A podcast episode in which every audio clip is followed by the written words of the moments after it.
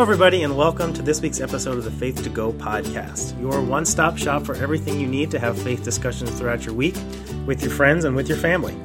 My name is David Tremaine, and I'm the Director of Outreach and Faith Formation at St. Paul's Cathedral in San Diego. And I'm Maya Little Sonia, and I'm the youth minister here. And I'm Jackie Pippin, and I'm the digital resource curator. Jackie, what's the update from Japan? Well, let me tell you about my garden. Okay. We have a very small balcony. It's so small that you can't put a chair out there and not have your knees hit the end of the balcony. Uh-huh. But it's perfect for my plants. Uh-huh. And my jalapeno plant is about the size of a small tree. And it has its first three baby jalapenos growing on it right now. Wow. I have a tiny grape tomato growing on my tomato plant in my front yard. Did you feed it fish fertilizer? Goodness. I didn't Yeah, feed it any feed it? fertilizer, Throwback Thursday. just water and sunlight. Good old fashioned American sunlight. Yeah, Yeah, look at you over there. thanks. Uh, well, that's so exciting with the plants. Yes. I New know. life. Yeah. Well, here we are in Proper 5, uh, the week of June 10th, and we're moving further into the summer and into ordinary time. And so, just like every week, the Faith to Go resources are based on the gospel reading. Uh, you can find all those resources at www.stpaulcathedral.org slash faith to go, where you can sign up for our weekly email and get all the resources in one easy email form to use throughout the week on your mobile device, wherever you go. Um, so Maya is going to read the gospel for this Sunday, and then we're going to each highlight something from the gospel that we hope you take into your conversations. Okay, so this is Mark 3 20 through 35. Then he went home, and the crowd came together again, so that they could not even eat. When his family heard it, they went out to restrain him, for people were saying, He has gone out of his mind. And the scribes who came down from Jerusalem said, He has Beelzebul, and by the ruler of the demons he casts out demons. And he called to them and spoke to them in parables. How can Satan cast out Satan? If a kingdom is divided against itself, that kingdom cannot stand. And if a house is divided against itself, that house will not be able to stand. And if Satan has risen up against himself and is divided, he cannot stand, but his end has come. But no one can enter a strong man's house and plunder his property without first typing, tying up the strong man. Then indeed the house can be plundered. Truly I tell you, people will be forgiven for their sins and whatever blasphemies they utter. But whoever blasphemes against the Holy Spirit can never have forgiveness, but is guilty of an eternal sin. For they had said, He has an unclean spirit. Then his mother and his brothers came, and standing outside, they sent to him and called him.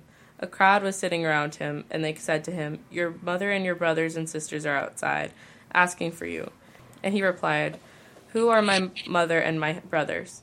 And looking at those who sat around him, he said, Here are my mother and my brothers.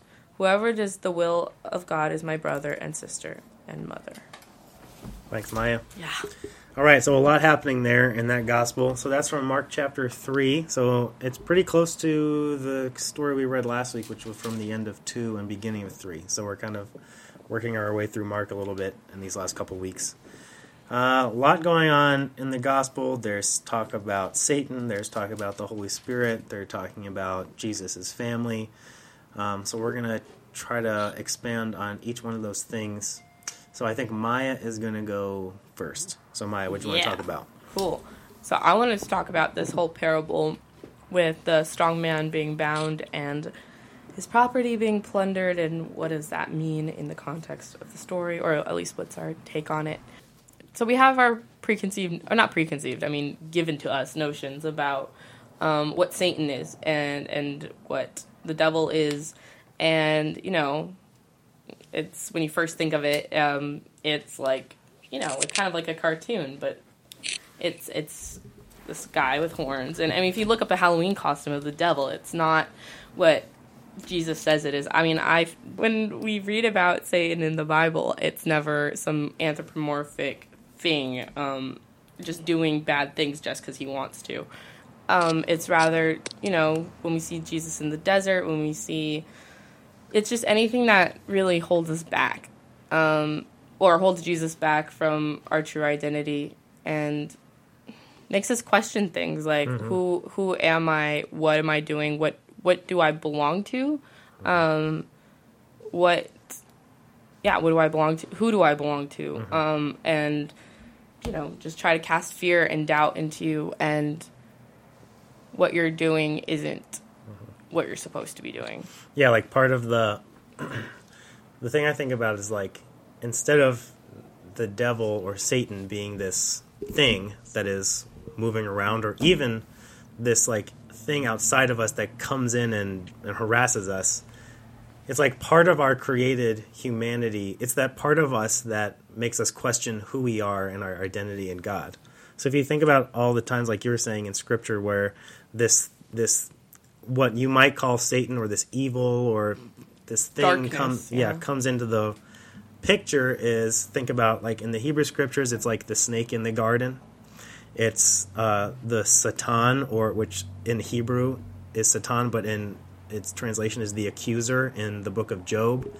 it's like in those contexts it's like these things that are the, they question they're like doing all this questioning of who you are what is right and who you are in relation to god And how God is working in you, and if He's working in you. exactly and then in the new testament it's it shows up most clearly uh, in those stories of jesus going out into the wilderness and being tempted by satan but all those questions that satan asks in those in those stories from matthew and luke are are are making jesus are trying to make jesus question his identity as the son of god and and, And so what he's supposed to do, and what he's called to do. Uh, If he does have this identity, what is he supposed to do with it? Exactly. Exactly. So it's all about it's that part of to me, it's not this creature that's out there lurking in the shadows. It's this like part this created part of myself that is this inherent thing where that is the voice in me that makes me question who I am, what I'm doing, if what I'm doing is the right thing, makes me question my identity in God. And think of that other like huge example from the from the gospels. The other time we see the word Satan used by Jesus is when he tells Peter, "Get behind me, Satan," because Peter is questioning what Jesus has just told them is his path to the cross and to resurrection. You know, Right, right. and so it's it really is. There's all these pointers that it's something more than just this evil thing, this evil guy with horns. It's like much more nuanced and texture than that. There's there's something about all of us that has that something in us that makes us question who we are and, and what we're doing and where we're going. Um, So with the par- parable, I feel like the property. I mean, it's property. It's like what is yours, what is mine. Um, and I think the strong with us, like if we first want to put ourselves into the perspective of the strong man being blinded by um, our own negative, I don't know, self restraining thoughts. Um, the property, I feel like, is things that belong to God. Like part of it that that God says, you know, this is these things are good. These are Yeah. these are God's things. I don't know that mm-hmm. this is how God is working in your life, and mm-hmm. and He can take ownership for that. Mm-hmm. Um, and this, I don't know, force or whatever, will try to take that back and say, no, these are mine. These are darknesses. These don't belong here. Basically, these don't belong to you. They don't belong to God. Yeah. They belong to me. And so in the binding, then it's like all of those, all that, all each of those like questions about who you are and making m- me questioning my identity and who I am in God and what I'm called to do. Those each are like a rope that I'm wrapping around myself, and Right. bu- and being bound by, instead of being able to appreciate and and take ownership over all of these different parts of who I am that are created parts of me, created by God. Yeah. Yeah, and Yeah. then if I and that if those at some point I know that in my life I've let those there have been times when I've really let those voices take over and that questioning myself take over and I just get paralyzed and I lose sight of all this goodness that is part of my part of who I am. And it really feels hmm. like it does get taken away from me, like gets plundered. Yeah, and I and you just watch it go by. It's like there's a helplessness tied to it that Yeah. with restraining, it's like Mm-hmm. you can't get out of it when Yeah. you really can. I mean, the strong man's a strong man. He could probably get out of it Yeah. if you ever felt felt ever so inclined. Right. But it's almost like a self fulfilling prophecy. If I bind myself up by saying, you know, I'm worthless, or assuming identities that are mm-hmm. other than what our true identity is as God's children, if we say, you know, I'm evil or bad or whatever, and we somehow bind ourselves and assume these, this identity because there's like there's there's a surrender there's a Mm-hmm. that we put upon ourselves the helplessness that yeah i guess that's what i am Mm-hmm. and Then you lose sight of all that goodness, Yeah. all that good things. So that makes me think of the thing that kind of leads into what I wanted to talk about because the part is that I want to highlight is right after that. Uh, Jesus talking about the Holy Spirit and blaspheming against the Holy Spirit because it kind of is the same idea as we were just saying with uh, binding the strong man, which makes sense because it's Jesus is you know expanding on that metaphor here. Uh, He says, Truly I tell you, people will be forgiven for their sins and whatever blasphemies they utter. But whoever blasphemes against the Holy Spirit can never have forgiveness, but is guilty of an eternal sin. For they had said he has an unclean spirit. And so it's in response to people telling Jesus that his spirit is unclean. In the same way that we were just talking about us telling ourselves that our spirit is unclean or there's something not good enough in us or that our identity isn't the identity that we have in God.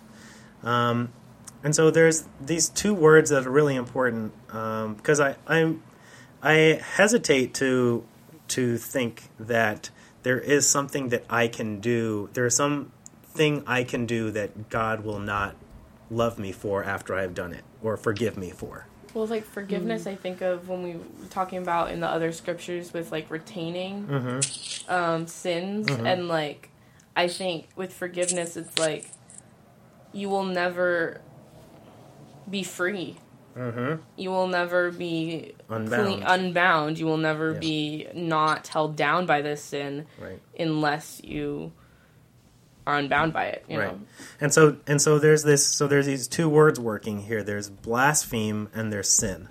And this word sin often kind of now in our vernacular takes on this feeling of just a, a bad thing that's on the list of other bad things that you're not supposed to do right that God doesn't like. i'll put you on the naughty list Yeah. Um, but the word comes from a verb, in- which in Greek is hamartano, which was a, in antiquity, in older Greek, it was used as an archery term, and it meant to miss the mark. And so it's like you're aiming at something, and you just like something just makes you go a little bit to the left or the right or up or down, and you miss what you were aiming at. And it's this this thing of like having a good intention, even but missing it. And when we miss the mark, uh, it it it leads to some sort of pain in terms of missing this thing we're trying at. And so blaspheming is uh, means like naming something as bad or evil that isn't.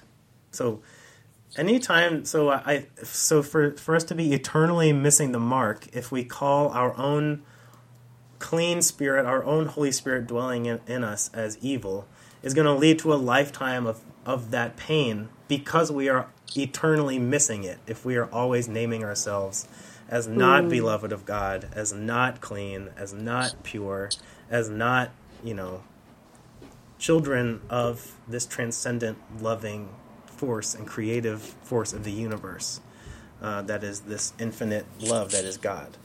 So I, instead of thinking about it like, oh, there's a thing that I can do that God will never forgive me for, it's like there is a thing that I can do, which is naming my own goodness and belovedness as evil that will make me forever feel separated from God and feel that pain of missing the mark.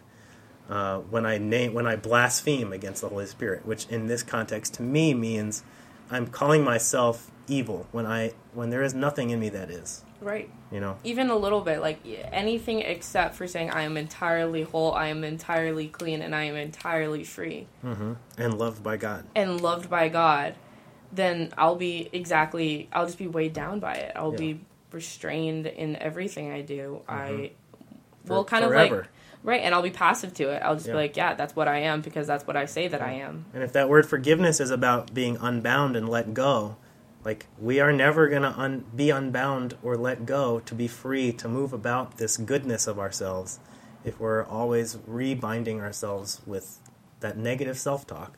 And I'm trusting this negative self talk more than what God says. Yeah, more than the Holy Spirit. I'm tr- yeah, exactly. Because so the in- Holy Spirit is that voice in us, always rem- helping us, making us remember that we are in total union with God all the time. Right. And so We're that missing the mark is choosing to listen to or putting more greater value into Mm-hmm. our own or whatever like that Satan's voice, putting greater value into that and greater weight and revering it more than the true voice Mm-hmm. that is saying, No, that's forget that, that's not true. Yeah. You are whole, you are clean, you Yeah. are loved. Right. Well, and and I think that relates to my point, which is about the family, because just like we should be trusting what the Holy Spirit says within us, you know, part of that is also that we feel called to trust our families. Um, and and here in the, in the first verse we have um, them trying to control Jesus because everyone's been saying that he's out of his mind, and his family is saying that he out of his mind. Yeah. And in in some ways, you know, this is a terrifying part of the passage because we have both like very influential religious leaders in the scribes. Um, and then we have Jesus's family, and both these groups of people, like the highly educated, and then his very family, don't yet understand who Jesus is Yeah. And and in some ways that's that's just really sad uh-huh. but i also think that that just speaks to the humanity of people. Yeah. um like it is it is hard for us to grasp the amazingness that is jesus. Mm-hmm. And that's hard for us in our modern day but it was also really hard for them mm-hmm. then. And it's so hard, it's clearly hard for them to see how the Holy Spirit is moving in his life. Because we've just been talking, like you said, we've been talking about discerning and naming how the Holy Spirit is moving in our life and not naming that as evil. And and this and that part of the story brings it out from outside of us to be how can we see this Holy Spirit moving in not only in me but in the people around me and specifically in my family or the people that are closest to me and not name that as evil. You know, not go Right. out to try to restrain them as much as I don't want to restrain myself. right Yeah. And then also, you know, how are we supposed to work as a family to promote God's will and to believe in mercy and love and justice? And how how do we embody that as a family unit? Yeah.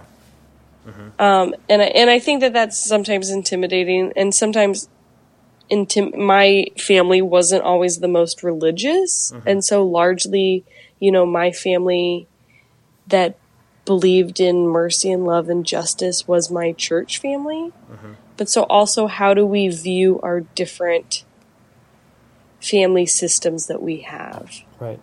you know, we very much have our home family and those listening at home that are involving that these faith discussions, you know, are very much already taking those steps to incorporate God into their family lives. Mm-hmm. But when we don't find those at home, like where do we find that that family that we can talk about our relationship Yeah. with God and our faith?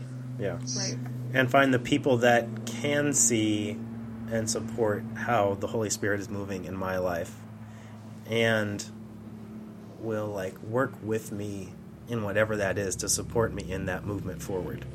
Right. Right. Because as much as the the thing I love about family systems theory is that num- even if you cut off a relationship, you're still in a relationship with someone. Like you, there's no such thing as exiting a family. You can be estranged. You could You can never have talk to you them can have cut off, Right. but you're still in relationship to that person. It's you're just like engaging with everything that you've ever learned from them and everything they've ever said. Right. So, and as much as we may want to like leave our family systems, we can't. We can't. And so Right. it's always an invitation. Our that that family system that we're born into is always an invitation to re-engage with sometimes really uncomfortable or anxious systems and people. Um, but there's always like this depth that we can only get to in relation in relationship with that family uh, system. At the same time, we're invited into other family systems, which we get to choose. Which are the ones that we that the relationships that really resonate with us and the systems within which we feel supported in our spiritual journey and we feel seen and we feel heard and we feel the people we feel like we're in relationship with people who help us recognize how the Holy Spirit is moving in our lives. And love it. Yeah. And love us. And love us for it. Yeah. Yeah. So there's some there yeah, there's so many dynamics with families, but there's so many invitations also.